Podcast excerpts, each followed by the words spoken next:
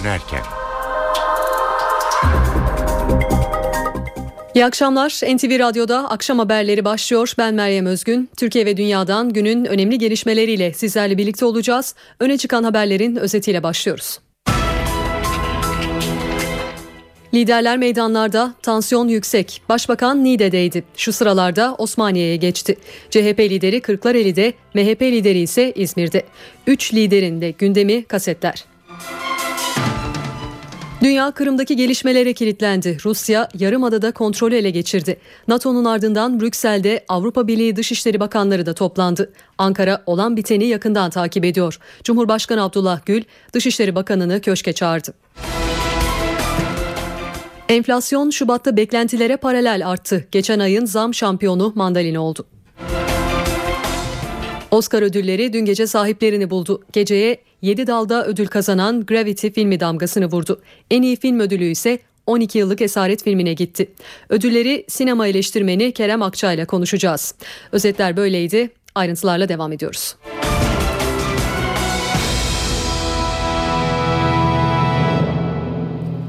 Seçim ayına girildi. Liderler seçim kampanyalarını hızlandırdı. Başbakan Tayyip Erdoğan'ın bugün ilk durağı Niğde oldu.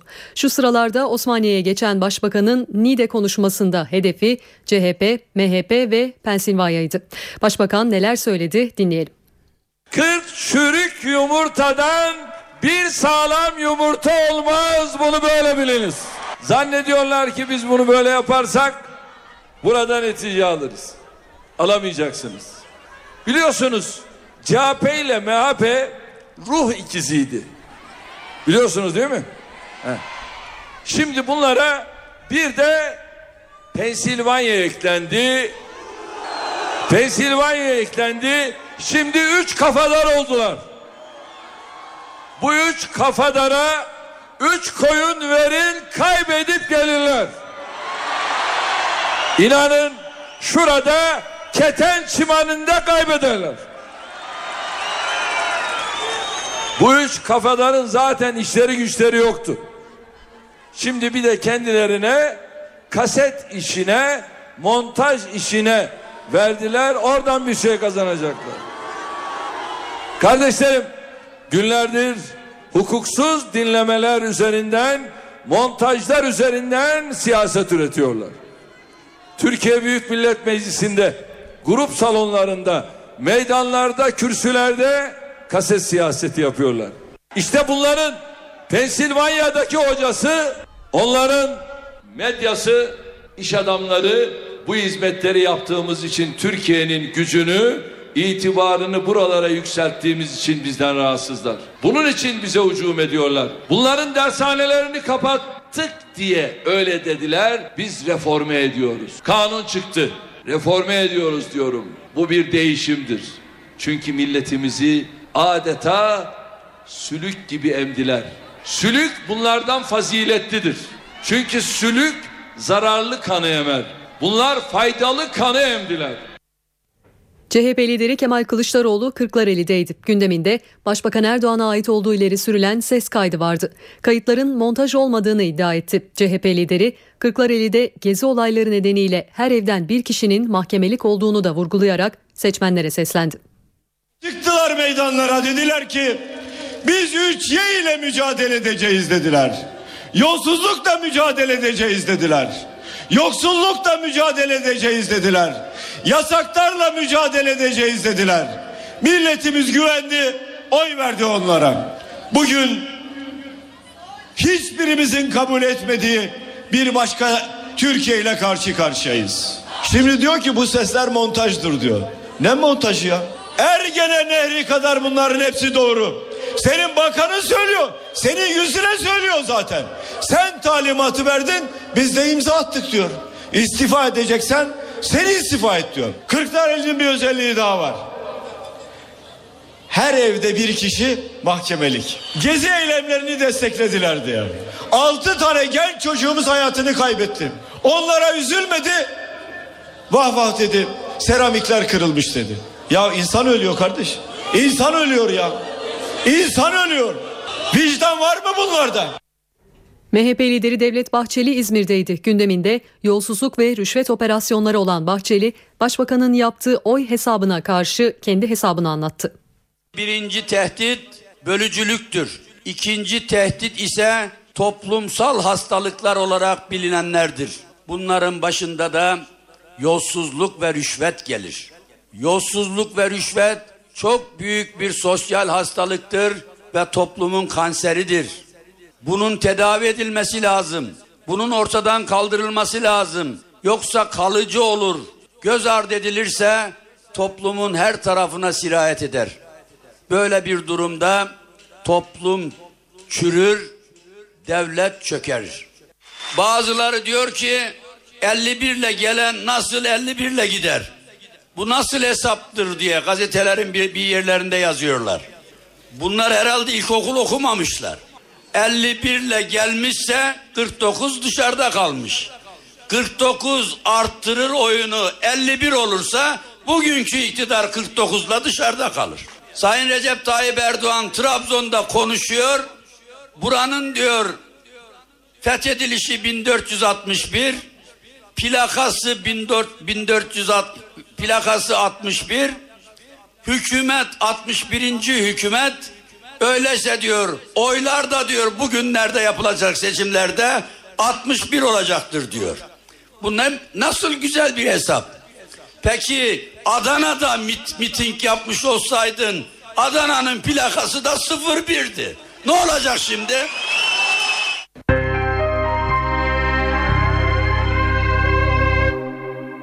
Dünyanın gözü Kırım'da. Sokaklarında Rus askerlerin gezdiği Kırım için Avrupa Avrupa Birliği, Amerika Birleşik Devletleri devrede. Ancak Rus lider Putin'i vazgeçiremediler. NTV muhabiri Can Ertun'a dünyanın izlediği sıcak bölge Kırım'da. Karadeniz'in kuzeyinde neler olduğunu NTV Radyo'da Can Ertuna'dan dinliyoruz. Kırım artık resmen Rusya'nın denetiminde dersek abartılı bir ifade kullanmış sayılmayız. Başkent Simferopol'deki birçok önemli nokta askeri binalar, uluslararası havalimanı ve diğer idari binalar Rus askerlerinin denetimi altında. Kırım sokaklarında da nüfusun yaklaşık %60'a yakınını oluşturan Ruslar hakim durumdalar. Ukraynalılar ve diğer önemli bir azınlık olan Kırım Tatarları e, şu sıralarda bu aralarda kitlesel olarak sokaklarda çok gözükmüyorlar. Rusya yanları özellikle Rusya'ya bağlanmak isteyenler ya da Rusya kontrolünde bir otonom bölge olmasını isteyenler Kırım'ın sokaklarda Rusya e, taraftarı destek Rusya'yı destekleyen gösteriler, eylemler, kutlamalar yapıyorlar. Sadece başkent Simferopol değil, Kırım'ın diğer noktalarında da e, Rusya'nın etkisini hissetmek mümkün. Kırım'ın birçok noktasındaki Ukrayna askeri üsleri Rus askerlerinin denetiminde ve kuşatmasında. Ukrayna askerleri üstlerin, garnizonların, kışlaların içinde bekliyor durumdalar şu sıralarda. Kırım Tatarlarıyla görüştük kameraman arkadaşım Alihan Sönmez'le birlikte. Onlar daha önce olduğu gibi Ukrayna'ya bağlı özel bir yapı statüsünün korunmasını istiyorlar. Ancak gözüken o ki bu saatten sonra eski statüyü korumak en azından bir süre için kolay olmayacak gibi. Çünkü Moskova'dan gelen açıklamalar Kırım'daki statükonun Rusya lehine devam edeceği yönünde. Rusya Dışişleri Bakanı Sergey Lavrov sadece Kırım'da değil, Rus azınlığın bulunduğu diğer Ukrayna kentleri özellikle Ukrayna'nın doğusundaki kentlerde de gerektiği takdirde özellik yönünde referandum yapılabileceğini söyledi. Aynı zamanda Rusya Devlet Vladimir Putin Rusya denetimindeki Kırım özel hükümetine para yardımı, e, finans yardımı yapabilecek belirtti. Meblağının karşılıklı görüşmelerden sonra ortaya çıkabileceğini söyledi. Rusya batıdan gelen yaptırım tehditlerini hatta G8'den çıkarılma tehditlerine şu aşamada kulak asmıyor ve e, gerek devlet başkanı Putin gerek diğer Rus yetkililer her ne pahasına olursa olsun Kırım'da nüfusun çoğunluğunu oluşturan Rus kökenlilerin korunması amacıyla bu ülkedeki askeri varlıklarını sürdüreceklerini ve gerektiğinde de artıracaklarını belirtiyorlar. Can Ertun'a NTV Radyo Simferopol Kırım. Kırım'daki karışıklığın sonu ne olur? İngiliz Guardian gazetesi savaş, bölünme ve diplomatik gelişme olarak 3 senaryoyu gündeme getirdi. İşte o senaryolar. Rusya'nın askeri varlığını artırdığı Ukrayna'yı 3 senaryo bekliyor. İngiliz Guardian gazetesi bu öngörüsünü Gürcistan senaryosu, Yugoslavya senaryosu ve diplomatik senaryo başlıklarıyla sıralıyor. Gazeteye göre 2008'de Abazya ve Güney Osetya'nın Gürcistan'dan bağımsızlığıyla sonuçlanan savaş gibi tablo ortaya çıkabilir. Bu nedenle Rusya Devlet Başkanı Vladimir Putin'in hızla askeri üstünlük sağlayarak Kırım'ın statüsü için elini güçlendirmek istediği belirtiliyor. Bir diğer senaryoya göre Putin, Yugoslavya'nın sonunu getiren Sırp lider Slobodan Milošević gibi davranacak. Putin'in bu durumda Kırım'ın yanı sıra Ukrayna'nın diğer doğu bölgelerine de asker çıkarabileceği belirtiliyor. Bu durumunda ülkenin kuzeybatı ve güneydoğu olarak ikiye bölünmesine neden olabileceği vurgulanıyor. Sonuç olarak Ukraynaca konuşan Katolik çoğunlukla Rusça konuşan Ortodoks azınlığın iç savaşa sürüklenebileceği aktarılıyor. Diplomatik senaryoda ise Ukrayna için kantonlardan oluşan İsviçre modeline benzer bir çözümün sağlanabileceği aktarılıyor. Rusya'nın böyle bir yapı içerisinde etkinliğini devam ettirme arayışını sürdüreceği de vurgulanıyor. Avrupa'nın en büyük enerji tedarikçisi olan Rusya'ya etkili bir ekonomik yaptırım uygulanmasının ise mümkün olmadığına dikkat çekiliyor. Ankara, Kırım'daki olaylar nedeniyle teyakkuzda. Cumhurbaşkanı Abdullah Gül, Dışişleri Bakanı Ahmet Davutoğlu'nu köşke çağırdı. Davutoğlu, Çankaya'ya çıkmadan önce ise Türkiye'deki Kırım dernekleri temsilcileriyle bir araya geldi. Ayrıntıları NTV muhabiri Deniz Kilisioğlu'ndan alacağız. Evet, Cumhurbaşkanı Abdullah Gül devreye girdi. Kırım konusu hassas. Batı ve Rusya arasında gerilim tırmanıyor. Orada yaşayan 300-350 bin civarında e, Türk kökenliler var. Dolayısıyla Kırım Türklerinin e, kaygıları, endişeleri Abdullah Gül tarafından da yakından takip ediliyor. Bu yüzden Dışişleri Bakanı Ahmet Davutoğlu'nu ve Dışişleri Bakanlığı Müsteşarı Feridun Sinirlioğlu'nu köşke davet etti. Birinci ağızdan gelişmeleri e, dinlemek istiyor. E, Abdullah Gül Cumhurbaşkanı e, Dışişleri Bakanı Ahmet Davutoğlu da şu dakikalarda köşke çıkıyor. E, şunu söyleyelim tabii Davutoğlu'nun bugün tüm gün mesaisi bir taraftan Kırım'da yaşanan gelişmelerle ilgiliydi. Sabah saatlerinde Dışişleri Bakanlığı'nda ilgili tüm kurumlarla bir toplantı yapıldı. Bir iş toplantısıydı, bir eşgüdüm toplantısıydı. Hemen arkasından Kırım, Kırım Türk dernekleri temsilcileriyle bir araya geldi ki 40'ın üzerinde isimden bahsedebiliriz. E, girişinde konuştu. Kırım'da soydaşlarımızın sorunlarına kayıtsız kalacağımız zihninizin ucundan geçmesin. Gerekli her türlü teşebbüs oldunuz. Hele ki bu yer Kırım gibi ecdat yadigarı bir saraysa ifadelerini kullandı. Bu arada Kırım e, Türklerinin taleplerinden de biraz bahsedelim. E, Kırım Türkleri bir taraftan Türkiye kamuoyuna seslerini duyurmak istiyorlar.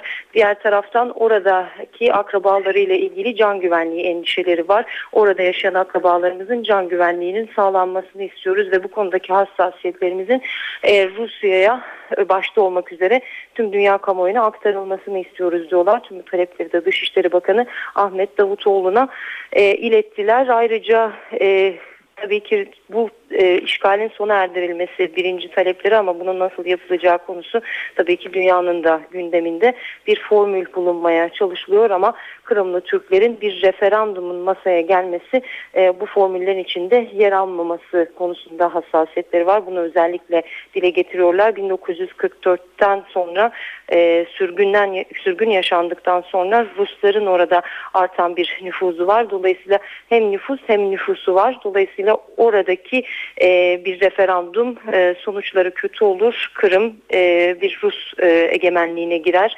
E, kaygıları var. Bütün bu kaygıları da Dışişleri Bakanı Ahmet Davutoğlu'na ilettiler. Hükümet ve muhalefetten gelen Kırım mesajlarıyla devam ediyoruz. Başbakan Yardımcısı Emrullah İşler, Rusya'nın müdahalesinin uluslararası hukuka aykırı olduğunu vurguladı. Ee, Yaşanan olayları tasvip etmemiz mümkün değil. Sayın Başbakan, e, e, Bakanımız da hemen bu olaylar vuku'a geldiğinde e, Kiev'e gitti. Orada gerekli taraflarla görüşmelerini yaptı. Biz Türkiye'den, Türkiye olarak, dış politika olarak barışı, huzuru, istikrarı hedeflemekteyiz ve dolayısıyla Ukrayna'nın toprak bütünlüğünü önemsiyoruz ve NATO'nun ve diğer bazı kurumların da bu olaya el atmasını doğrusu ben önemsiyorum. Yani bu Ukrayna'nın toprak bütünlüğünün korunması bütün bölge için yararlı olduğunu düşünüyorum. Aslında çevremize baktığımız zaman zaten çeşitli bölgelerde sıkıntılar var. Oralarda da toprak bütünlüklerinin bölünmesi, parçalanması senaryoları konuşuluyor. Bir takım ihtimaller söz konusu. Bizim Türkiye Cumhuriyeti olarak politikamız mevcut e, sınırların korunması yönünde ve dolayısıyla yeni krizlere, yeni sıkıntılara yol açılmaması yönünde. E, oradaki tabii ki bizim e, soydaşlarımız var. Onların e, gelecekleri, onların hakları, hukuklarının korunması da bizim için önemli. Türkiye olarak diplomatik kanalları kullanıyoruz ve gerekli e, çalışmaları sürdürüyoruz. MHP lideri Devlet Bahçeli, Kremlin yönetimini sert sözlerle eleştiren yazılı bir açıklama yaptı. Rusya'nın gerilim politikası izlediğini ve bu politikanın da bölgede tansiyonu yükselttiğini söyleyen Bahçeli, MHP komşu ülke Ukrayna'nın bölünmesine, Moskova'nın esaretine alınmasına ve mazlum Kırım Türklüğünün baskı ve zorbalıklarla çile çekmesine sonuna kadar itiraz edecektir dedi. CHP Genel Başkan Yardımcısı Faruk Loğlu da Ukrayna meselesinin daha fazla tırmandırılmasının Rusya'nın işine yaramayacağını söyledi. Bu e, meselenin yani Ukrayna meselesinin daha fazla tırmanması, tırmandırılması hiç kimsenin işine yaramayacaktır. Özellikle Rusya Federasyonu'nun işine yaramayacaktır. Yani Gürcistan'daki tecrübeyi hatırlıyorsunuz. Fazla yara almadığını düşünüyor ama o tarihle 2004-2014 e, arasında çok büyük farklar var. Kış olimpiyatlarında yeni bir yüz göstermeye çalışan Rusya e, yine geleneksel sayılan müdahaleci, sert, askeri güce hiç rahatlıkla başvuran e, bir ülke imajını geride bırakmak istiyor ise Ukrayna'ya daha uluslararası hukuka saygılı biçimde Ukrayna'nın toprak ve egemen toprak bütünlüğü ve egemenliğine saygılı bir biçimde hareket etmesi gerekiyor. Biz e, bu e, konularda e, uluslararası toplumun ve özellikle Rusya Federasyonu'nun çok daha dikkatli ve özenli hareket etmesi gerektiğini düşünüyoruz. Tabii Kırım kökenli çok vatandaşımız var. Onlar da Kırım'daki gelişmeler büyük endişeyle e, izliyorlar. E, biz e, Kırım'da yaşayan bütün insanların Tatar olsun, Rus olsun, başka e, kökenlerden gelmiş olsunlar. Hepsinin can ve mal güvenliği mukaddestir. Hepsine eşit muamele edilmelidir. Ukrayna'da olanlar dünya piyasalarını da etkiledi. Borsa düşerken altın ve petrol değer kazandı. Avrupa borsaları %2 değer kaybederken en sert tepki Rusya piyasalarında oldu. Rus rublesi dolar ve euro karşısında rekor seviyede düştü. Bu gelişme üzerine Rus Merkez Bankası faizleri artırdı. Politika faizi 5,5'ten %7'ye çıkarıldı. Piyasaya da 10 milyar dolarlık döviz satıldı. Bir son dakika notu aktaralım. Rusya, Ukrayna askerlerine teslim olmaları için sabah 5'e kadar süre tanıdı. Avrupa Birliği ise gelişmeleri kaygıyla izliyor. NATO daimi temsilcilerinin ardından bugün Avrupa Birliği'ne üye ülkelerin Dışişleri Bakanları toplandı. Bakanlar, Rusya ile yürütülen vize, vize serbestisi görüşmelerinin askıya alınmasını kararlaştırdı ve bu toplantıdan başka bir buluşmanın haberi çıktı. Avrupa Birliği Ukrayna konusunu ele almak üzere Perşembe günü devlet ve hükümet başkanları düzeyinde olağanüstü nitelikli zirve düzenleme kararı aldı. Hakimler ve Savcılar Yüksek Kurulu'nun yasası değişti. Yeni kanunla birlikte görevlerine son verilen 177 tetkik hakimi ve müfettişin yerine atamalar yapıldı. NTV muhabiri Özden Erkuş bu yeni gelişmenin ayrıntılarını aktaracak şimdi. Haftanın ilk, gününde e, gözlerin çevrildiği adres Hakimler Savcılar Yüksek Kurulu'ydu. Bilindiği üzere yeni yasayla birlikte yapısı değişmişti Hakimler Savcılar Yüksek Kurulu'nun ve bugün iki önemli toplantıya ev sahipliği yaptı kurulu. Önce atama terfi gibi kritik kararlara imza atan birinci daire toplandı. Yasanın yürürlüğe girmesiyle birlikte 177'si tetkik hakim 460 personelin görev süresi sona ermişti. İşte birinci daire o 177 tetkik hakim ve müfettişi belirledi. İki katı adayı genel kurulun onayına sundu. Birinci dairenin toplantısı devam ederken Adalet Bakanı Bekir Bozdağ geldi HSYK'ya. Sonra da onun başkanlık ettiği genel kurul toplantısı başladı. Genel kurul hem 177 isim belirledi hem de HSYK sekreterliği için 3 tane isim. İlk toplantı 3,5 saat sürdü. İkinci toplantı ise 3 saat ve o toplantı 177 tetkik hakim müfettişin belirlendiği toplantı oldu. HSYK sekreterliği görevini yürüten Muzaffer Bayram'ın yerine Adalet Bakanlığı Teftiş Kurulu Başkanı Öncesi Bilgin Başaran atandı. Yasanın yürürlüğe girmesinin hemen ardından Adalet Bakanı Bekir Bozdağ TSK'nın 5 yeni genel sekreteriyle Teftiş Kurulu Başkan ve yardımcılarını da atamıştı. Teftiş Kurulu Başkanı Selim Yıldız değişmezken Adalet Akademisi Başkanlığı'na Danıştay üyesi Yılmaz Akçil atanmıştı hafta sonu yapılan atamayla 238 idari personel de görevlendirilmişti ve bugünkü genel kurulla birlikte 177 tetkik hakim müfettiş belirlendi. Aynı zamanda HSYK Genel Sekreteri de belli oldu ve böylece yasanın değişmesinin ardından Hakimler Savcılar Yüksek Kurulu'nda yapı tamamen değişmiş oldu. Hakimler ve Savcılar Yüksek Kurulu'nun yeni yasasına ilişkin CHP yürürlüğün durdurulması ve iptali istemiyle yeniden Anayasa Mahkemesi'ne başvurdu. Cuma günü yaptığı başvuru dosyadaki eksiklik nedeniyle usul yönünden reddedilen ana muhalefet söz konusu eksiklikleri tamamlayarak dosyayı bu sabah Anayasa Mahkemesi'ne yeniden teslim etti.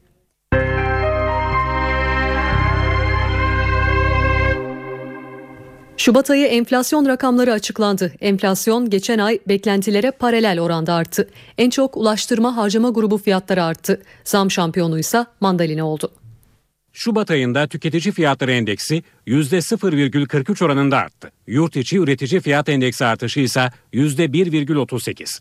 Yıllık tüketici enflasyonu %7,89'a yükseldi ve son 6 ayın zirvesini gördü. Üretici fiyatları endeksi yıllık artışı ise %12,4 oldu. Özellikle çekirdek enflasyon göstergelerinde ciddi bir bozulma var. Yani bir sene önceye göre baktığımız zaman %3'lük bir artış var çekirdek enflasyon göstergesinde. Geçen ay giyim ve ayakkabı ana harcama grubu %5,06 oranında fiyat düşüşüyle dikkat çekti. En yüksek artışsa %2,29'da ulaştırma ana harcama grubunda oldu. Mazot fiyatlarındaki artış etkili olmuş olabilir. Şubat'ın zam şampiyonu fiyatı %22,51 oranında artan mandalina oldu. Uzmanlar kuraklık riski nedeniyle gıda fiyatlarının önümüzdeki aylarda artabileceğine dikkat çekerek Merkez Bankası'nın %6,6'lık yıl sonu enflasyon tahmininin tutmayacağını belirtiyor. Para ve sermaye piyasalarındaki işlemlere bakalım. Borsa İstanbul şu sıralarda 61.412 seviyesinde. Serbest piyasada dolar 2 lira 21 kuruş, euro 3 lira 4 kuruştan işlem görüyor. Kapalı çarşıda ise Cumhuriyet altını 640, çeyrek altın 158 liradan satılıyor. Antalya'daki çiçek üreticileri Avrupa'ya satılacak 20 milyon dal çiçeğin Kapıkule'de belge krizi nedeniyle elde kalmasına üzülmüştü. Ancak yerel seçim kampanyalarıyla sevindiler. Belediye başkan adayları seçmeni çiçekle kazanmaya karar verdi. Antalya'da üreticinin yüzü güldü. Bulgaristan'la geçiş belgesi sorunu yüzünden elde kalan 20 milyon dal çiçek yerel seçimler için meydanlara inen siyasi parti ve belediye başkanlarına yaradı. Büyük bölümü karanfil olan çiçekler seçim çalışmalarında seçmene dağıtılıyor. Hangi parti olursa olsun bütün Türkiye çiçek kullanımına başladı. Vizyonu olan, e, kendin yetiştirmiş, e, çiçeğin gücünü anlayan politikacı adayları şu anda çiçekleri kullanıyorlar. E, bu bütün Türkiye'de Hakkari'sinden tutun, e, güneyinden batısına kadar birçok her yerinde kullanmaya başladılar. Antalya'da ılık geçen kış mevsiminde çiçek seralarındaki ısı 35-37 dereceyi buldu. Çiçek üretimi de iki katına çıktı. dönemde özellikle 8 Mart öncesinde dünyaya mal yetiştirebiliriz derken öyle bir havada Mayıs ayında ürettiğimiz çiçekleri şu anda Şubat ayında üretiyoruz. Dolayısıyla ihracat fazlalığımız kalitesindeki ve ihracat kalitesindeki mallarımızın birçoğunu da şu anda iç pazarda politikacılara veriyoruz. Seçim çalışmaları için şimdiden 20 milyon dal çiçek satıldı. Mart sonuna kadar yeni yetiştirilenlerle birlikte 50 milyon dal çiçek satılması hedefleniyor. Van Gölü'nde inci kefalinin neslini korumak için kampanya başlıyor. Tersine göç eden inci kefalinin üreme döneminde bir dizi yasak olacak. Nisan ayında başlayacak av yasağına uymayanlar para cezasına çarptırılacak. Üreme döneminde inci kefali avına ağır cezalar geliyor.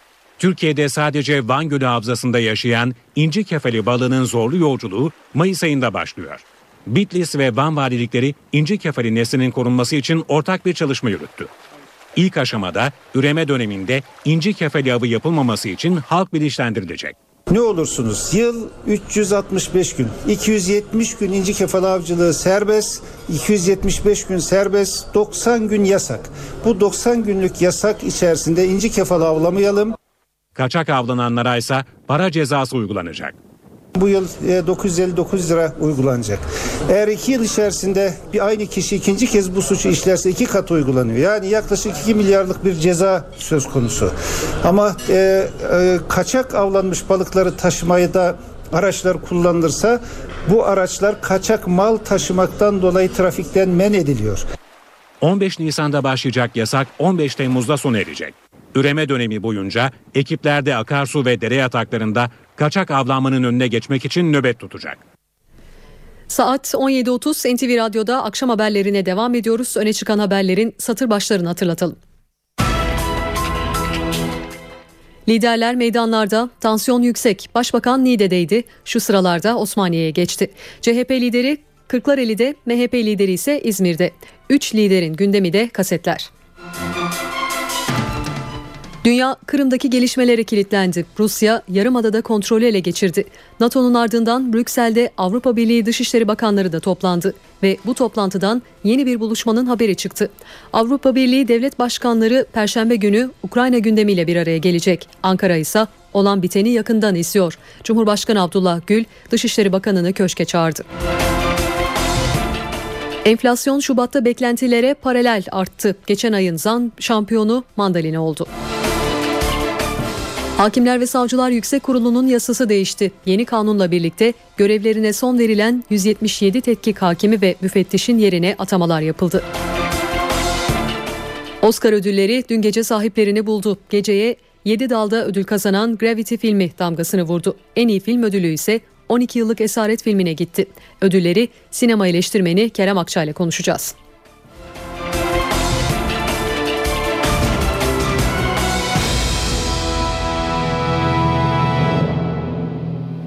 Sağlık Bakanlığı 4-8 yaş arasındaki çocukları obeziteden korumak için çizgi film şeklinde kamu spotları hazırlattı. Gürbüz'le kardeşi Elif üzerinden sağlıklı beslenme, fiziksel aktivite, anne sütü ve aşılamanın önemi, sigaranın zararları gibi konularda mesajlar verilecek. Sağlık Bakanlığı'ndan yardımcı doçent Ömer Tontuş, ağaç yaş geneyleri düşüncesiyle hareket ettik, Gürbüz'ü yarattık dedi. Biz ağaç yaşken eğilir. Düşüncesiyle öncelikle çocuklara eğitmek. Çünkü obez olduktan sonra geriye çevirmek zor. Ama eğer çocukluk çağında bunu bir alışkanlık yaşam tarzı haline getirebilirsek ileriki yaşamlarda kendileri bu sağlıklı yaşam tarzına alışırlar ona göre devam ederler dedik. Ve bu mücadelemizi 4-5 yaşları civarında hitap eden, onlara hitap eden bir çizgi film karakteriyle başladık. Gürbüz ve Elif bunlar iki kardeş. Ee, Birisi ilkokula yeni başlamış 7 yaş civarında olduğunu düşünün. Bir diğeri de yeni doğmuş. Gürbüz genel olarak hareketli yaşam, sağlıklı beslenme, düzenli uyku, ağız diş sağlığı gibi konularda bilgiler verirken aynı Gürbüz karakteri kız kardeşi Elif üzerinden de aşı, anne sütünün faydaları ve mesela obezite haricinde bir de duman saha sahasına gönderme yapacak Gürbüz. Ee, kardeşinin dumansız hava sahasında büyümesi ve gelişmesinin önemine de vurgu yapacak. Toplu olarak biz 13 bölüm olarak düşünüyoruz. 13 farklı kamu spotu ile çocukluk çağındaki bireyleri, vatandaşlarımızı bilgilendirmek istiyoruz. Gürbüz'le alakalı sadece tabii kamu spotu veya çizgi film değil. Beraberinde boyama kitaplar var, yapbozlar var, kalem setleri var, anahtarlıklar var. Bunlarla birlikte Gürbüz'ü hayatımızın içerisine sokarsak onun sloganları da ailelerin de desteğiyle birlikte çocuklara bir yaşam tarzı olabilir. Ailelerin de bizim bu mücadelemizde bir paydaş olmasını talep ediyoruz kendilerinden. Bebek yüzlü olarak nitelenen seri katil Ali Kaya Gaziantep'te yakalandı. Firari 9 cinayetten hükümlüydü. Ali Kaya yakalandığında cebinden 10 kişilik ölüm listesi daha çıktı.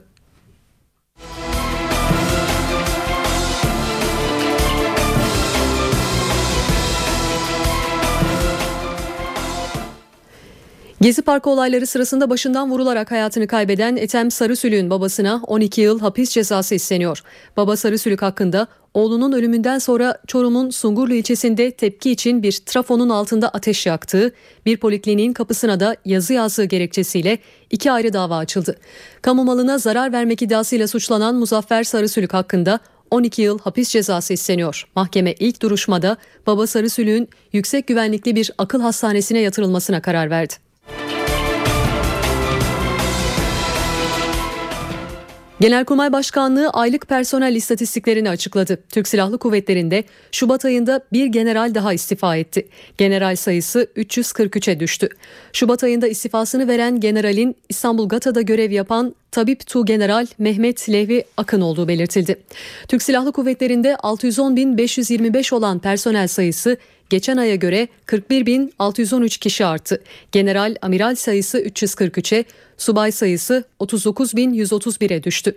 Subay sayısında azalmanın mecburi hizmet sürelerini tamamlayarak emeklilik dilekçesi veren yüzün üzerinde pilottan kaynaklandığı öğrenildi. Günün öne çıkan spor gelişmelerini Volkan Küçük aktaracak şimdi. NTV Radyo. Duyduklarınıza inanın.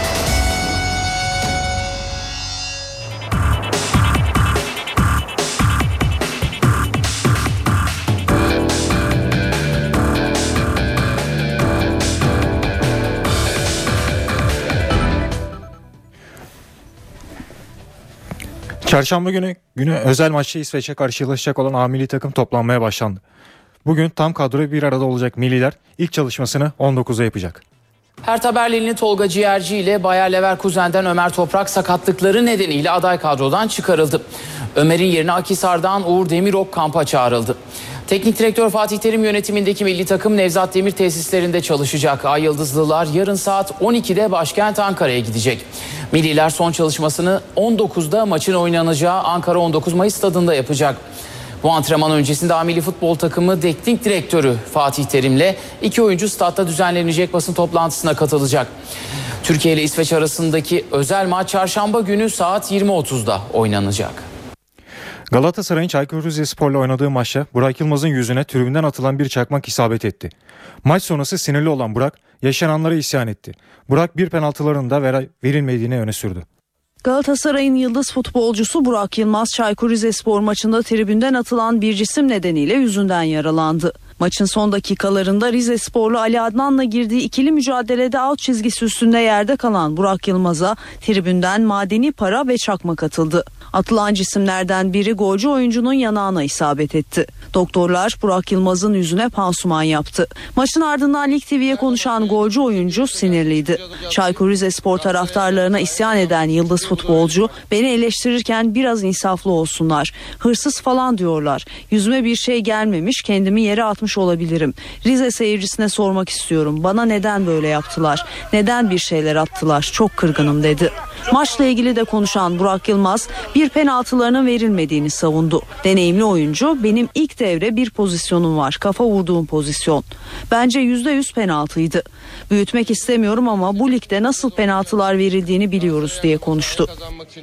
Fenerbahçe'nin Nijeryalı oyuncusu Emmanuel Alemenike sakatlığını atlatsa da formunu yakalayamadı. Golcü oyuncu son iki maçta ortaya koyduğu futbol nedeniyle moralsiz. Fenerbahçe'nin 27 Ocak'ta Torku Konya Spor'la oynadığı maçta sakatlanan Emenike Eskişehir Spor ve Sivas Spor deplasmanlarında forma giyememişti. Kasımpaşa mücadelesinde tam hazır olmadığı için yedekler arasında oturan Emenike Elazığ Spor deplasmanında formasına kavuşmuş ancak gol kaydedememişti. Bebo'nun sakatlığında Gençler Birliği maçına da ilk 11'de başlayan Nijeryalı Yıldız yine golle buluşamadı. Hücum hattında son vuruşlarda etkisiz kalan Emenike, karşılaşmanın 87. dakikasında teknik direktör Ersun Yanal tarafından oyundan çıkarıldı. Bu değişiklik nedeniyle morali bozulan golcü futbolcu direkt soyunma odasına gitti. Hırslı yapısıyla tanınan Emenike'nin sakatlık sonrası istediği futbolu sergileyemediği için üzgün olduğu ifade edildi. Emmanuel Emenike'nin ligde şu ana kadar 8 golü bulunuyor. Beşiktaş Başkanı Fikret Orman Cüneyt Çakır'ı eleştirdi. Orman, Fenerbahçe Gençler Birliği maçın hakemi Çakır'ın adil bir yönetim göstermediğini savundu. Fenerbahçe'nin Gençler Birliği'ni iki penaltı golüyle yendiği maçla ilgili tartışmalara Beşiktaş Başkanı Fikret Orman da katıldı. Beşiktaş voleybol takımının Save Challenge kupasında finale kaldığı maçın ardından soruları yanıtlayan Orman, Fenerbahçe Gençler Birliği maçının hakemi Cüneyt Çakır'ı eleştirdi. Adil maç yönetmedi o kadar söyleyeyim. Fikret Orman hafta sonu Sapanca'da yönetim kurulu üyeleri ve kulübün üst düzey profesyonel yöneticileriyle yaptıkları kamp hakkında bilgi verdi. Orman siyah beyazlı kulübün artık kaybedecek zamanı olmadığını ve önlerindeki 10 yılın planlamasına şimdiden başladıklarını söyledi. Profesyonelleşme açısından hem tesisleşme ve en sonunda tabii ki skorsal başarı açısından ne altyapısıyla üst yapısıyla epey bir tartıştık. Bir şeyler yapmaya gayret ediyoruz. Galatasaray Live Hospital Türk Telekom'a acımadı. Sarı Kırmızılar sahasında rakibini 27 sayı farkla 89-65 mağlup etti. Beko Basketbol Ligi'nde Galatasaray Live Hospital sahasında Türk Telekom'u konuk etti. Çekişmeli başlayan mücadelenin ilk 5 dakikası 14-12 Galatasaray Live Hospital lehine geçildi. Üstünlüğün sürekli el değiştirdiği ilk çeyrekte son dakikada 7-0'lık bir seri yakalayarak İbre'yi kendi tarafına çeviren ev sahibi ekip periyodu 23-17 önde bitirdi.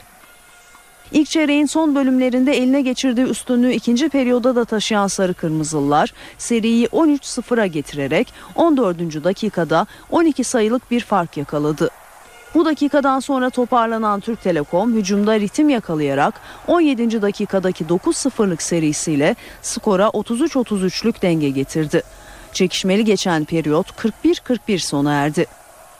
Üçüncü periyoda Şip'in 3 sayı çizgisinin gerisinden bulduğu sayıyla giriş yapan konuk ekip maçın başından bu yana ilk kez öne geçti. Bu dakikadan sonra kontrolü ele almasıyla 18 birlik önemli bir seri yakalayan Galatasaray Live Hospital 28. dakikada 66-49'luk üstünlük sağladı. Çeyrek 66-51 Galatasaray Live Hospital'ın lehine sonuçlandı. Son periyotta skor üretmekte zorlanmayan Galatasaray Live Hospital bir ara farkı 27 sayıya kadar çıkardığı karşılaşmadan 24 sayı farkla 89-65 galip ayrıldı. Karşılaşmanın en skorer ismi Sarı Kırmızılılarda 17 sayıyla mücadele eden Ersek oldu. Beko Basketbol Ligi'nin 20. haftasında 7 maç geride kaldı. Sonuçlar şöyle. Trabzonspor Medikal Park 79, Beşiktaş İntegral Forex 87, Aykon TED Ankara Kolejler 85, Mersin Büyükşehir Belediyesi 70, Torku, Torku Konya Selçuk Üniversitesi 70, Banvit 79, Olin Edirne 78, Royal Halı Gaziantep 95, Pınar Karşıyaka 89, Ali Apetkim 65, Uşak Sportif 73, Anadolu Efes 68, Galatasaray Live Hospital 89, Türk Telekom 65. Basketbol 2. liginde Darüşşafaka Doğuş büyük bölümünü geride götürdüğü karşılaşmada İstanbul Büyükşehir Belediye'yi 76-74 mağlup etti. Daçka üst üste 7. galibiyetini aldı ve liderliğini sürdürdü.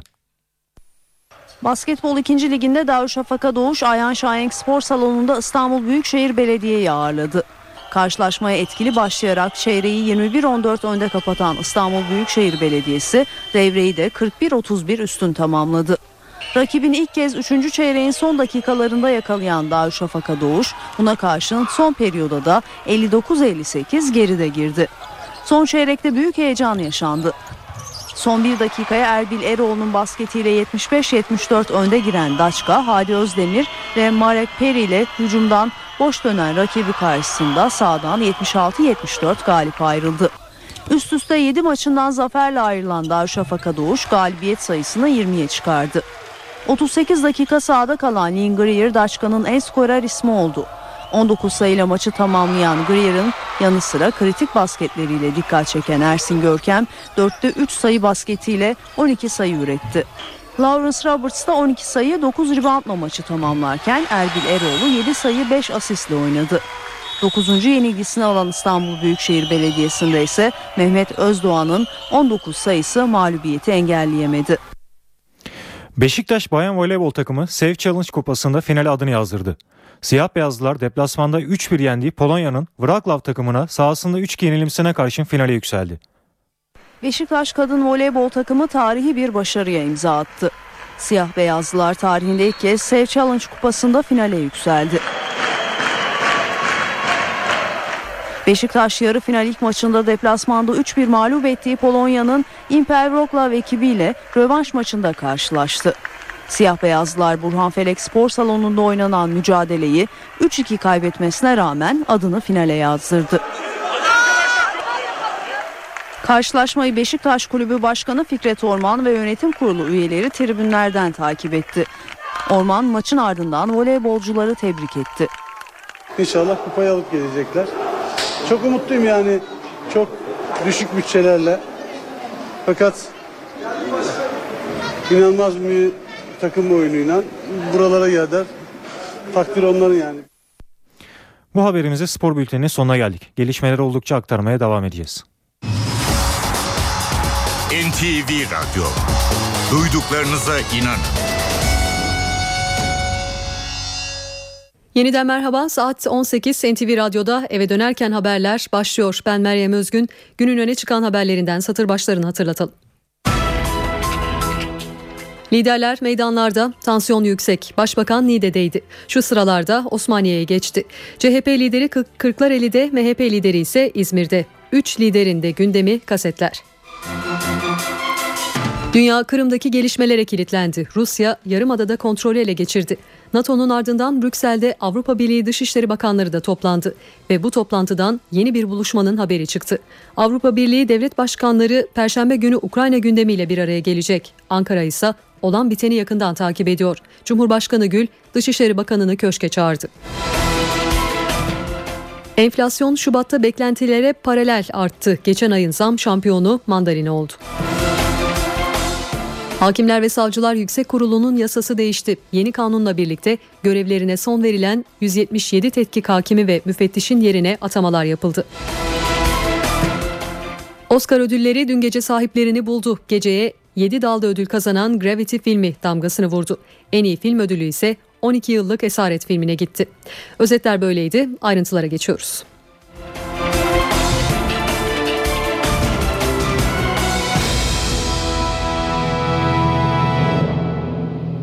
Kırım'da sıcak saatler yaşanıyor. Batı'nın geri çekilme çağrılarına rağmen Rusya Özel Kırım Cumhuriyeti'nde kontrolü ele geçirdi.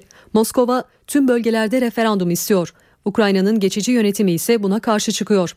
Az önce ajanslara yeni bir gelişmenin haberi yansıdı. Buna göre Rusya Ukrayna askerlerine teslim olmaları için çağrı yaptı. Ayrıntıları NTV muhabiri Can Ertuna'dan alacağız. Can. Sizin de aktardığınız haberin kaynağı Ukrayna Savunma Bakanlığı. Ukrayna Savunma Bakanlığı yetkililerine göre Karadeniz filosu buradaki Sivastopol kentinde, Kırım'daki Sivastopol kentinde konuştu. Oldukça büyük bir askeri güçten bahsediyoruz Rusya'ya bağlı.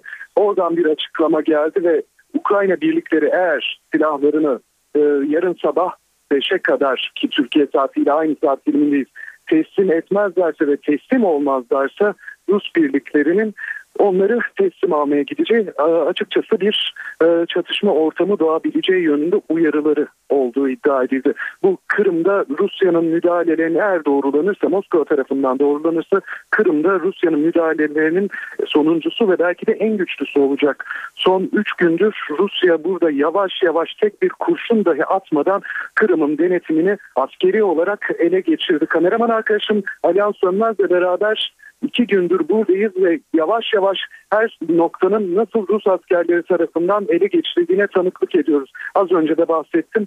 Karadeniz filosu Sivastopol kentindeki önemli Rus askeri yığınak noktalarından bir tanesi ancak sadece bu noktada değil Kırım'ın içinde ve Kırım'ın dışında da Rus askeri üsleri var ve Kırım'ın içindeki Rus askeri üslerinden e, önemli stratejik noktalara sürekli sevkiyat var ve Rusya buradaki güçlerini tahkim ediyor.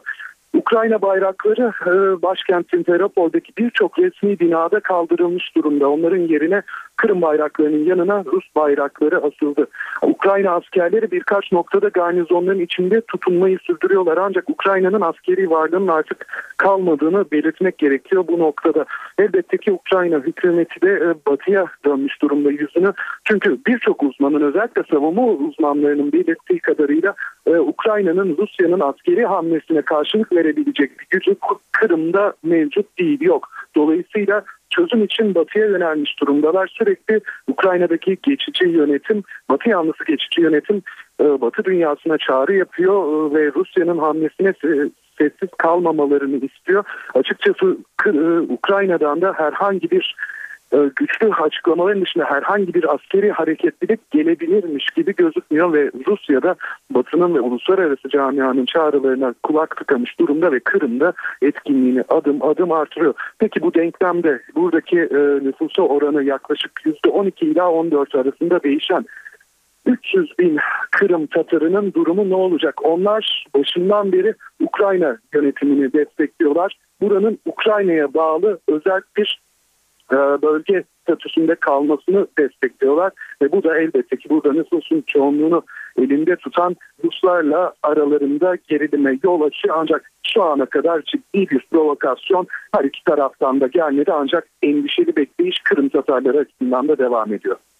NATO daimi temsilcilerinin ardından bugün Avrupa Birliği'ne üye ülkelerin Dışişleri Bakanları toplandı ve bu toplantıdan başka bir buluşmanın haberi çıktı.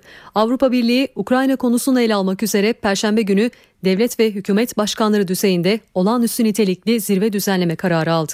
Ayrıntıları NTV temsilcisi Güldener Son, Son Umut'tan alacağız. Güldener.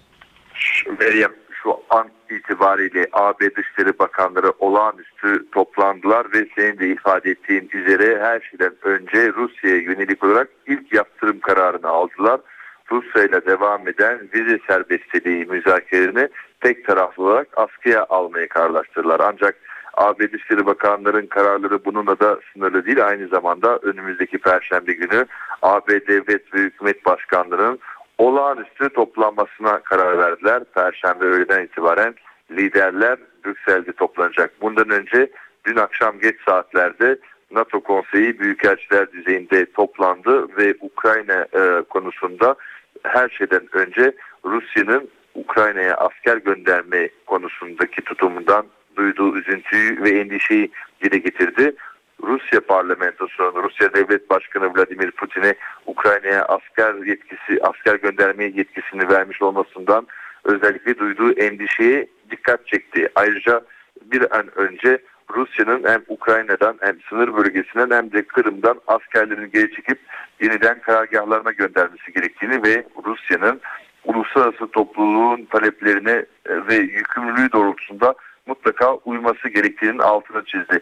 Avrupa Birliği özellikle liderler düzeyinde Rusya'nın uluslararası diplomasi sahnesine geri dönmesi ve askeri güç kullanımı konusunda caydırıcı bazı önlemler almayı hedefliyorlar. Ayrıca Rusya'nın özellikle e, Avrupa Birliği'ne üye ülkelere gaz göndermesinden dolayı Vladimir Putin'in e, AB ülkelerine giden gazla ilgili olarak bunu bir pazarlık unsuru yapıp yapmayacağı yapması halinde de AB üye ülkelere etkisi değerlendirilecek. Ankara'da da Kırım konusunda hareketli saatler yaşanıyor. Dışişleri Bakanı Ahmet Davutoğlu Türkiye'deki Kırım dernekleri temsilcileriyle bir araya geldi. Şu sıralarda da Çankaya Köşkü'nde Kırım zirvesi yapılıyor. Cumhurbaşkanı Abdullah Gül, Rusya'nın Kırım'da askeri varlığını artırması konusunda Dışişleri Bakanı Ahmet Davutoğlu ve Dışişleri Bakanlığı Müsteşarı Feridun Sinirlioğlu ile görüşüyor. Hakimler ve Savcılar Yüksek Kurulu yeni yasanın yürürlüğe girmesinin ardından görev süresi sona eren 177 tetkik hakim ve müfettişin atamasını yaptı. Sabah saatlerinde HSYK 1. Dairesi toplandı ve 177 tetkik hakim ve müfettiş ataması için 354 aday belirlendi. Ardından Adalet Bakanı Bekir Bozdağ başkanlığında HSYK Genel Kurulu toplandı. Genel Kurul toplantısında HSYK Genel Sekreterliği için 3 aday Bakan Bozdağ'ın onayına sunuldu. Toplantıda Genel Sekreterliğe Bilgin Başaran atandı. HSYK Genel Kurulu 177 tetkik hakim ve müfettişin de atamasını yaptı.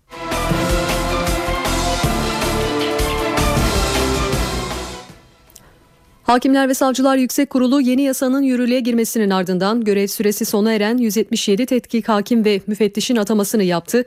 Ana muhalefet CHP ise HSYK kanununun iptal için Anayasa Mahkemesi'ne başvurdu. Başbakan Erdoğan Osmaniye'de konuşuyor, dinliyoruz.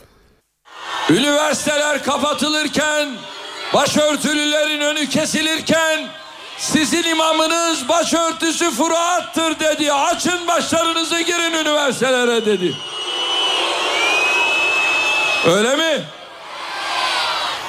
Hadi sen git kardeşim. Git.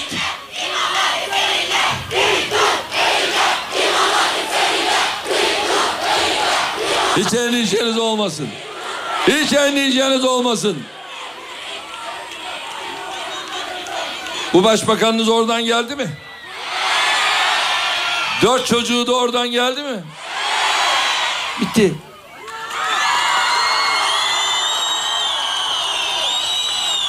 Bu bir ayrım olsun diye söylemiyorum. Biz bu işte çok çile çektik. Çok bizimle uğraştılar.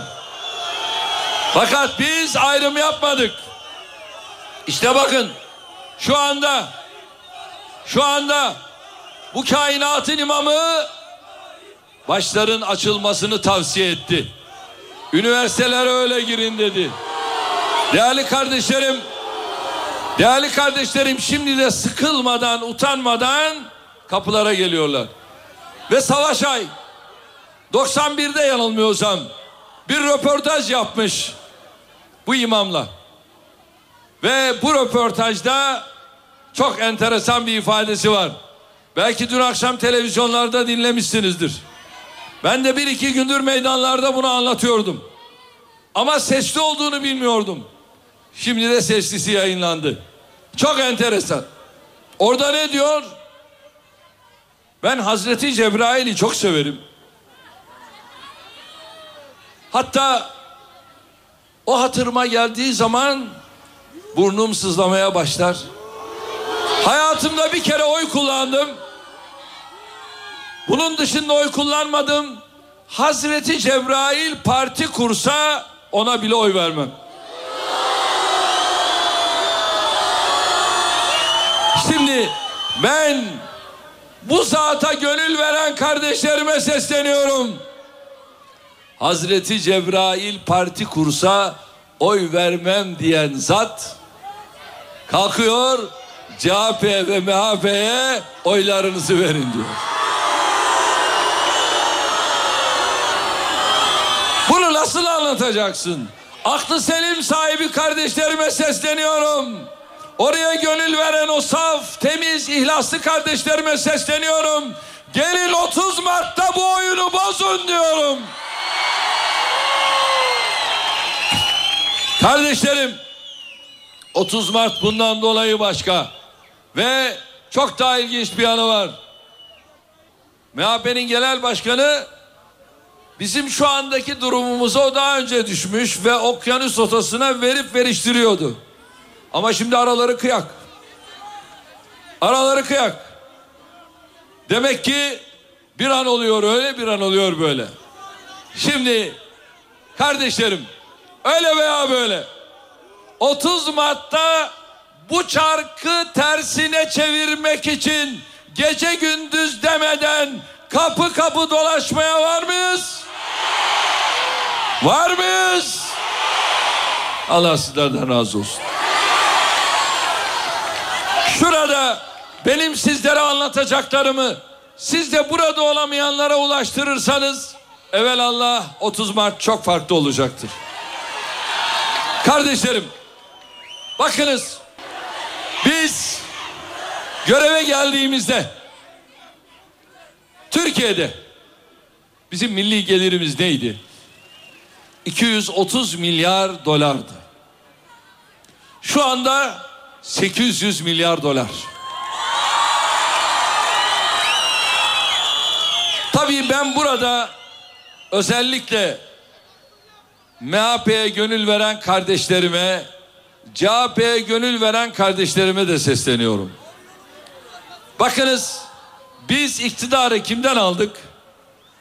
MHP'den aldık. Değil mi? Hatırlayın.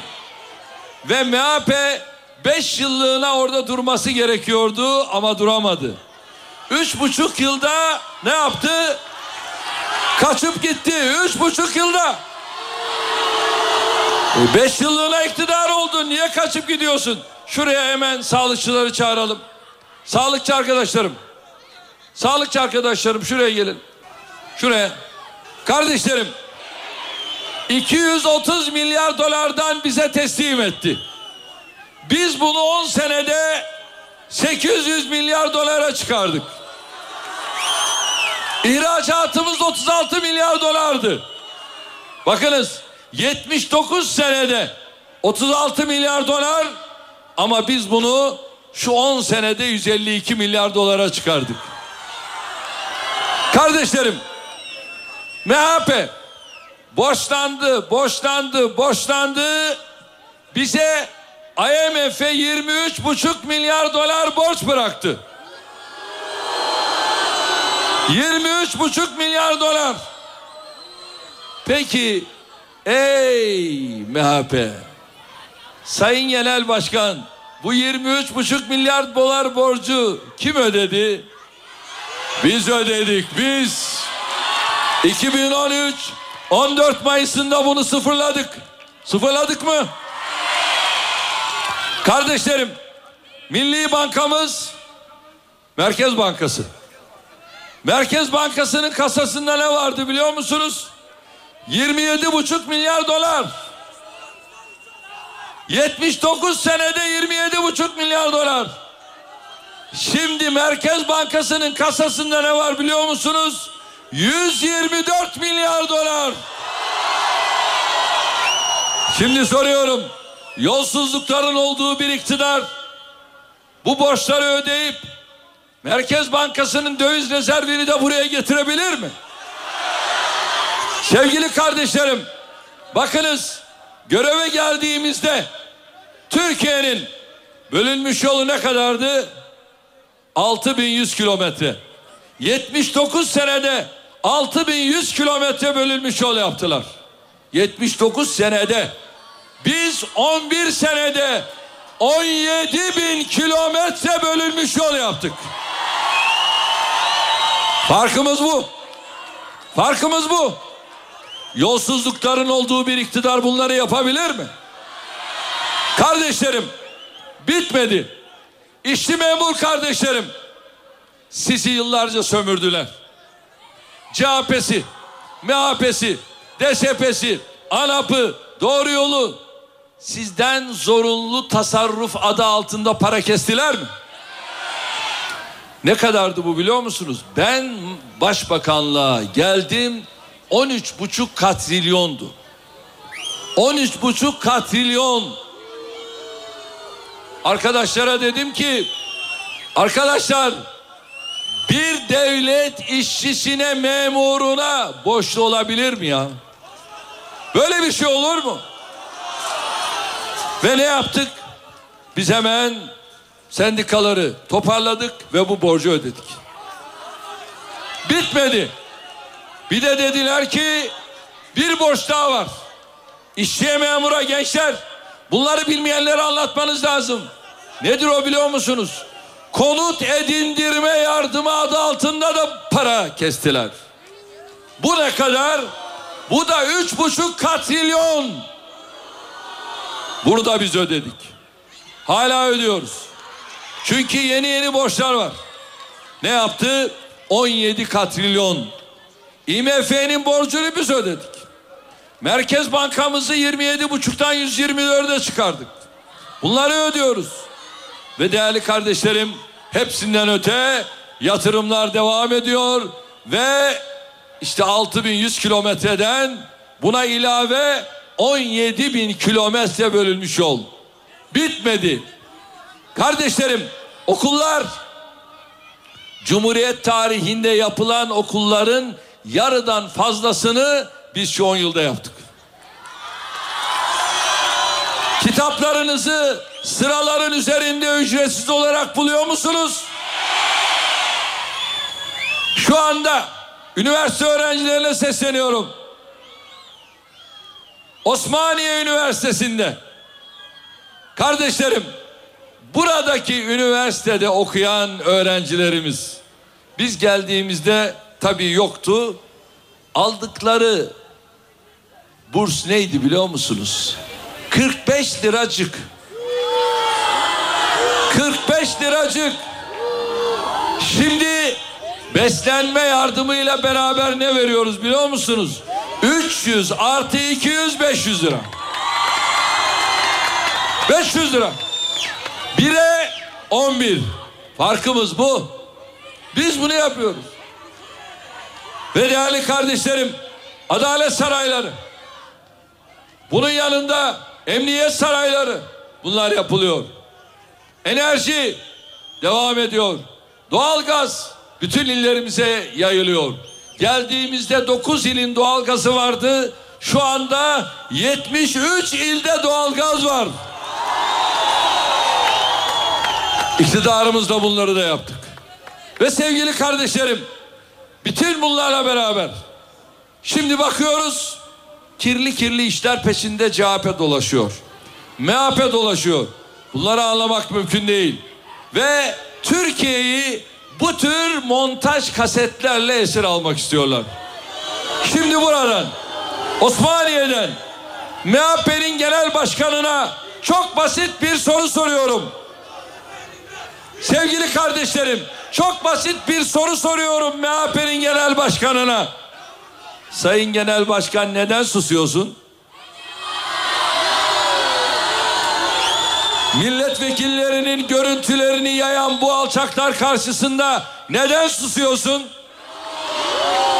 Milletvekili seçimlerinde senin milletvekillerinin görüntülerini bunlar yayınladılar. Neden susuyorsun? Milletvekilliklerini, il başkanlarını dinleyen bu hainler karşısında neden susuyorsun?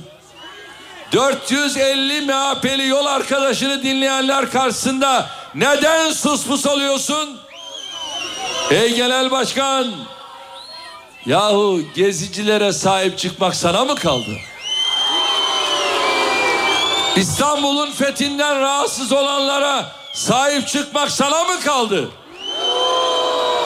Bizans kostümleri giyenlere karşı neden sesin çıkmıyor? Bakın sevgili kardeşlerim, merhum Said Nursi neredeyse tüm hayatını zindanlarda geçirdi. Sürgünde geçirdi. Çok cefa çekti. Çok büyük çileler çekti. Vefat edeceğini anlayınca Isparta'da yanındaki talebelerine Urfa'ya gidiyoruz dedi. Arabayı hazırladılar. Kış günü Ramazan yola çıktılar. Çok cefalı bir yolculuğun ardından buraya Osmaniye'ye ulaştılar. Sahuru Osmaniye'de yapıyorlar. Ben gerçi yerini bilmiyorum ama Alman çeşmesi denilen yerde duruyor. Sabah namazını kılıyorlar. Tamam. Orada şöyle bir şey anlatıyorlar. Çeşmenin başında durdu. Bu dağın adı nedir diye sordu. Aa yok yok yok. He. Gavur Dağı dediklerinde buranın ismi Nur Dağı olsun dedi. Arkasından da şunu söyledi. Bu da çok manidar. Bir kez daha güzel gören, güzel düşünür, güzel düşünen hayatından lezzet alır dedi. Osmaniye'den Şanlıurfa'ya gidiyor. Polisler onu yeniden Isparta'ya götürmek istiyorlar. Şanlıurfa halkı Said Nursi'ye sahip çıkıyor, vermiyor. Demokrat Parti İl Başkanı silahını masanın üzerine koyuyor, götüremezsiniz diyor. Bu münakaşa devam ederken Said Nursi Şanlıurfa'da hakka yürüyor. Son nefesine kadar mücadele ediyor. Son nefesine kadar dirayetten, vakardan, hakka teslimiyetten taviz vermiyor. Sibirya'dan kaçıp vatanına geliyor ama vatanının hapishanelerinden dahi kaçmayı düşünmüyor. Şimdi ise onun izinden gittiğini iddia edenler hiçbir sebep yokken vatanlarından kaçıyor, hiçbir sebep yokken Pensilvanya'yı bırakıp ülkeye dönmüyorlar.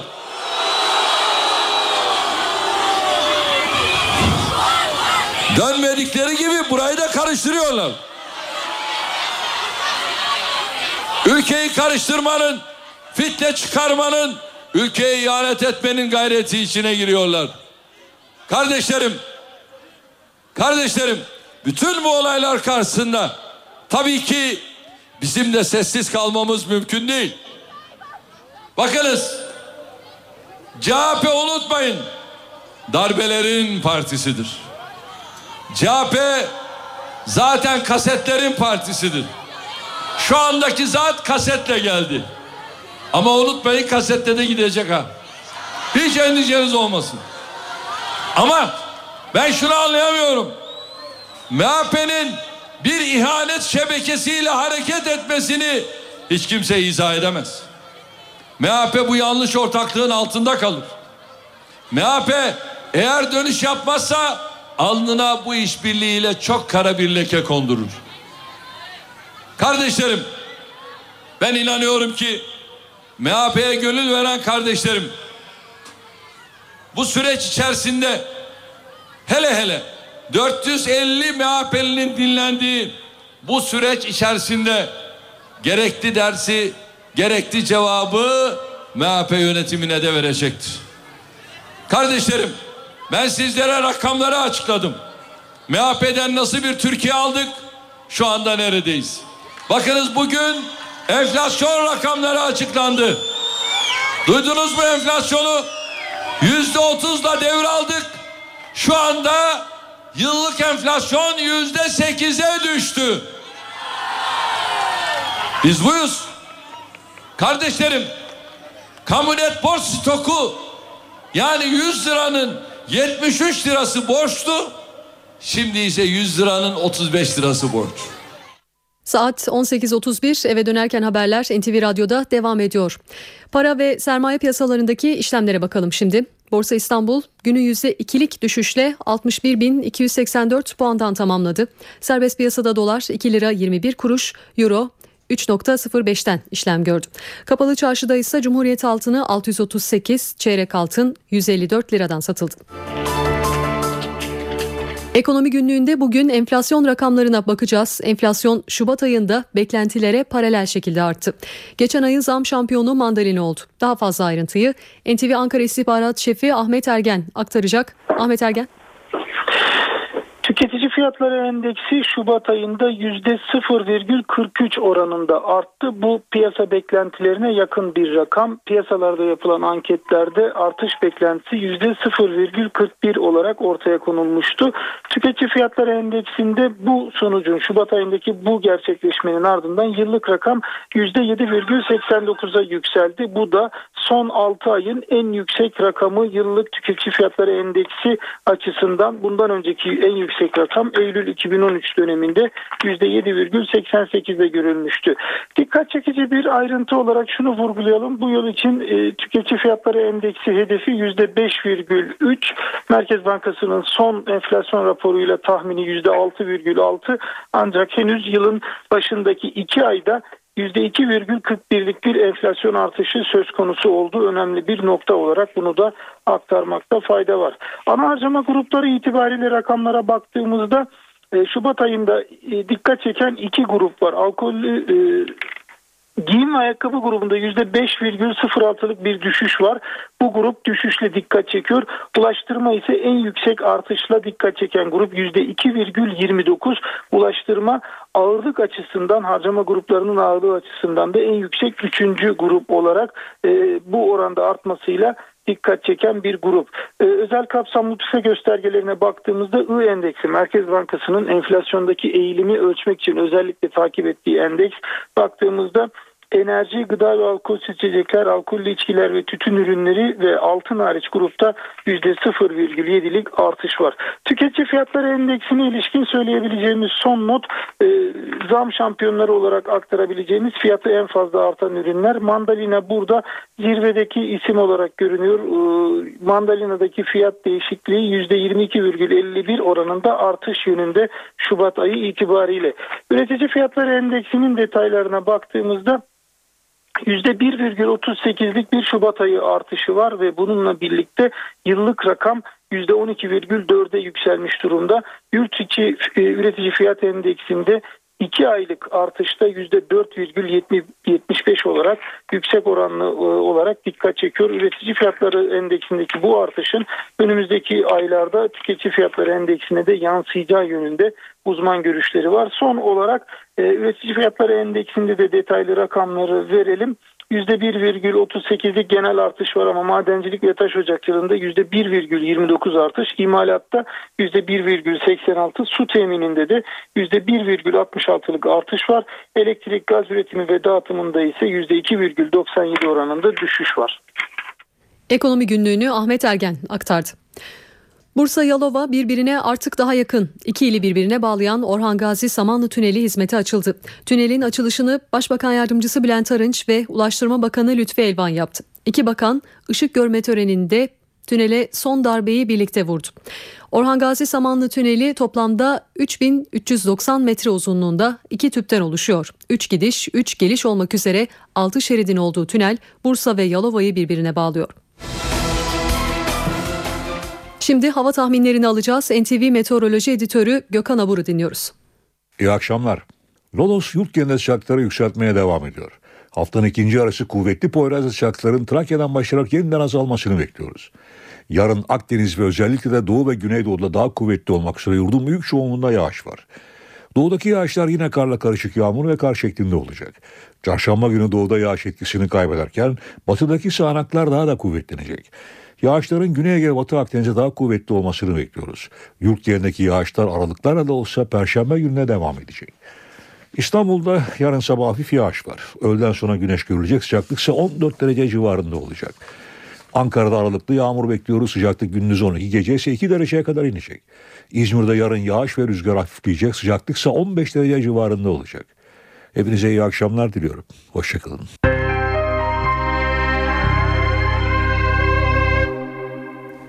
İstanbul'da tarihi yüzyıllar öncesine dayanan Baklahorani Karnavalı kutlanıyor. İstanbul Rumların Karnavalı bu akşam Tatavla yani bugünkü adıyla Kurtuluş'ta maskeli baloyla kutlanacak. İstanbullu Rumların unutulmaya yüz tutmuş en eski geleneklerinden olan karnavalı yazar Hüseyin Irmak'la konuşacağız. İyi akşamlar Sayın Irmak. İyi akşamlar. Baklahorani Karnavalı e, neyi simgeler? Bu özel günde neler yapılır kısaca sizden dinleyelim. E, bu yaklaşık sentin 600 yıllık tarihinde başından beri e, yapıla gelen bir karnaval. E, o Rum Ortodoks Hristiyan geleneğinin e, Büyük Ferhiz'den önce e, ki son eğlencesi. Ondan sonra 40 günlük o perhize giriliyor. Ve sonrasında da Paskalya oluyor. Yani büyük perhiz öncesi son eğlenceyi ifade ediyor. Evet.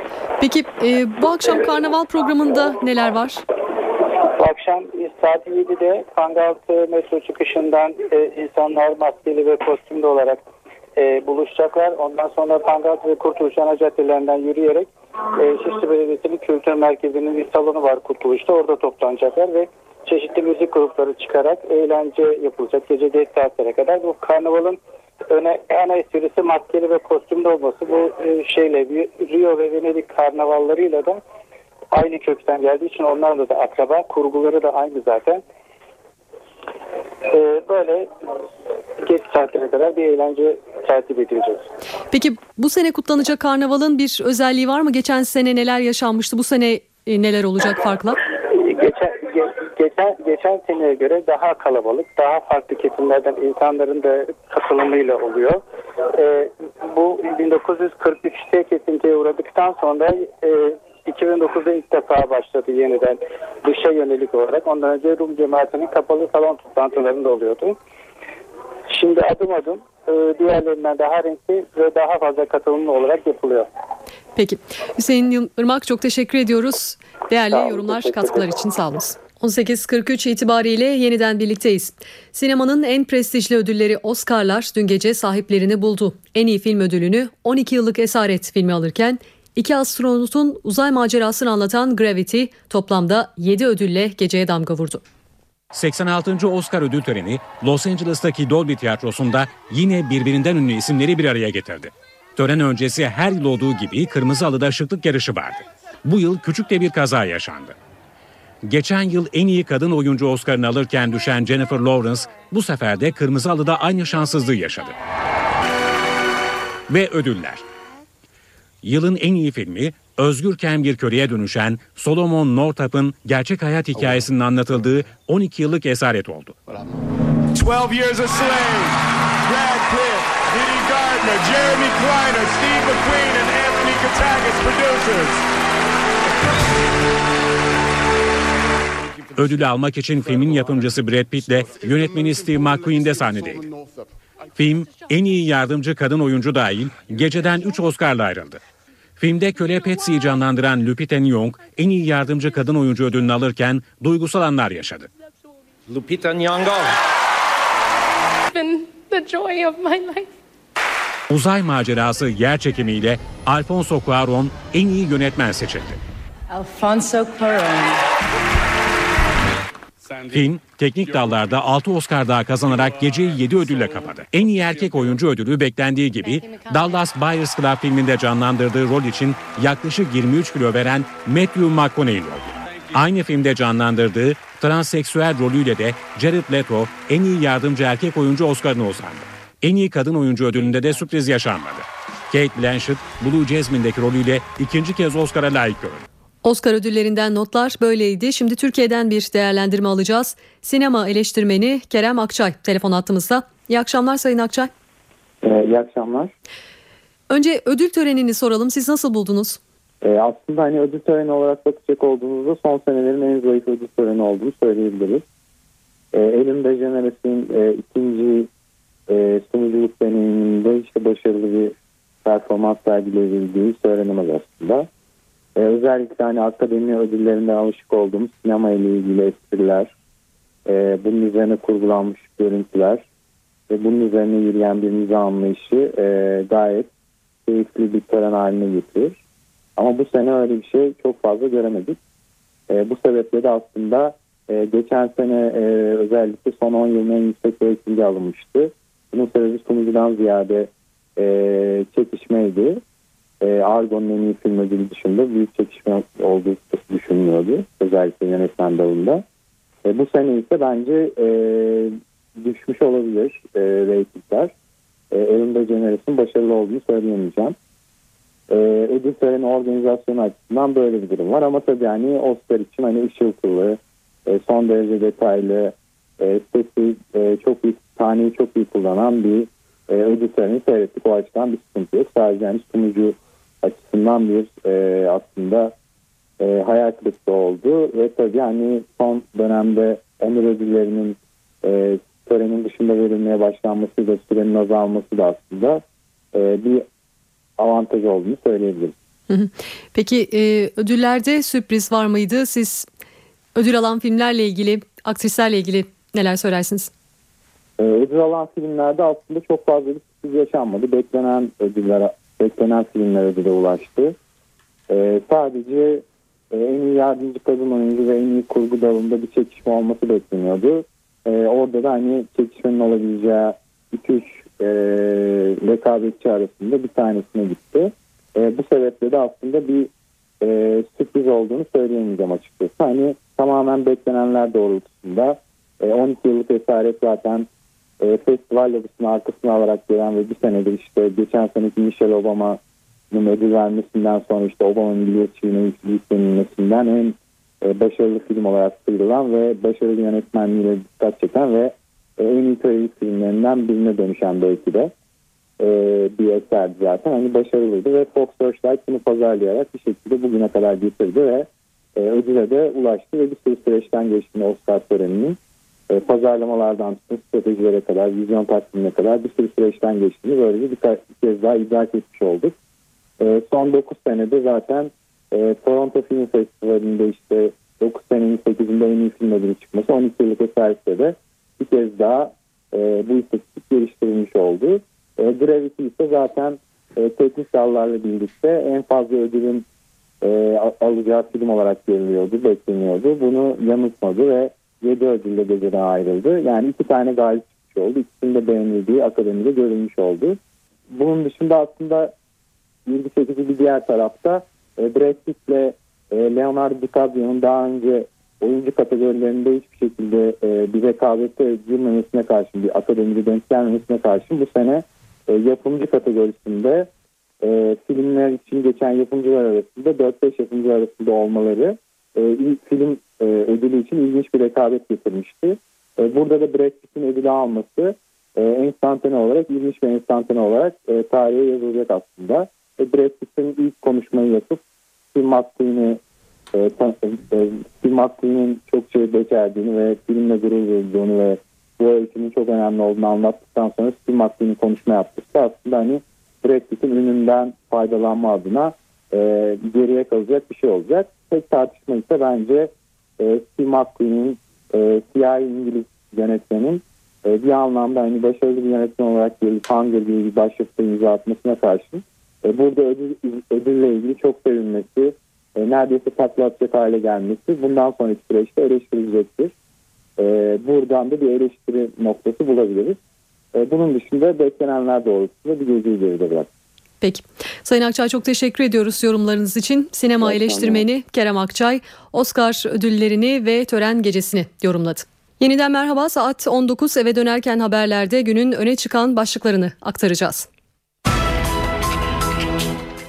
Çankaya'da sürpriz bir görüşme gerçekleşti. Cumhurbaşkanı Abdullah Gül dershane düzenlemesinin meclisten geçmesinin ardından Milliyetin Bakanı Nabi Avcı'yı köşkte ağırladı. Görüşmenin yasanın onay için köşke gönderilmesinden önce gerçekleşmesi dikkat çekti. Ukrayna'nın Kırım özerk bölgesi fiilen Rusya'nın kontrolüne geçti. Rus donanması Kırım'daki Ukrayna birliklerine teslim olmaları için Türkiye saatiyle sabah 5'e kadar süre verdi.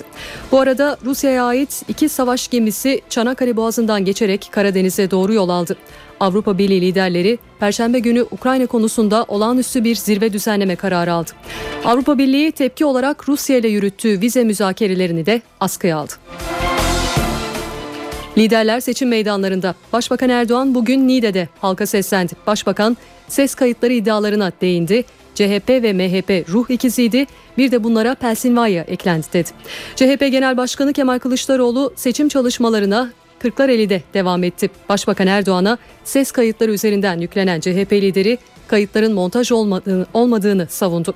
MHP Genel Başkanı Devlet Bahçeli'nin seçim turunda bugünkü durağı İzmir'di. Bahçeli çözüm sürecine yönelik yasal değişiklikleri içeren demokratikleşme paketi üzerinden hükümeti eleştirdi. BDP ve HDP heyeti bu hafta sonu İmralı Adası'na gidecek. BDP Grup Başkan Vekili İdris Baluken ziyaret için gerekli izinleri almak üzere bugün Adalet Bakanı Bekir Bozdağ'la görüştü. Görüşmenin ardından BDP ve HDP heyetine İmralı vizesi çıktı. İmralı heyetinde BDP Grup Başkan Vekilleri Pervin Buldan ve İdris Baluken'le HDP İstanbul Milletvekili Sırrı Süreyya Önder olacak. Hakimler ve Savcılar Yüksek Kurulu'nun yasası değişti. Yeni kanunla birlikte görevlerine son verilen 177 tetkik hakimi ve müfettişin yerine atamalar yapıldı. Enflasyon Şubat'ta beklentilere paralel arttı. Geçen ayın zam şampiyonu mandalina oldu. Bursa, Yalova birbirine artık daha yakın. İki ili birbirine bağlayan Orhan Gazi Samanlı Tüneli hizmete açıldı.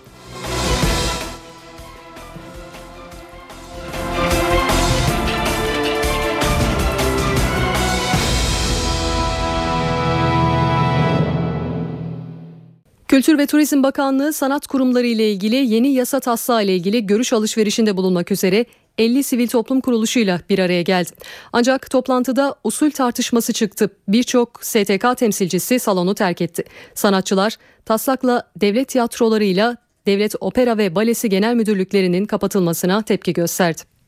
NTV Radyo'nun yayını kısa bir aranın ardından Gürcan Bilgiç ve Cem Dizdar'ın sunuculuğunu yaptığı Çift Forvet programıyla devam edecek. Mutlu akşamlar.